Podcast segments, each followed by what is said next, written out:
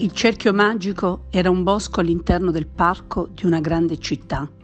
Il parco si chiamava Villa Gioiosa e aveva lunghi viali con panchine, fontane e anche chioschi di gelati e salsicce. Quando il tempo era bello ci andava tantissima gente che correva, andava in bici, stava seduta, parlava e giocava a palla. Però nessuno si avvicinava al bosco perché molti anni prima un giardiniere era entrato e non era più uscito in mezzo al cerchio magico c'era un grande lago di acque cupe e immobili e lì, secondo alcuni, c'era il mostro divora uomini che al crepuscolo lanciava urla spaventose.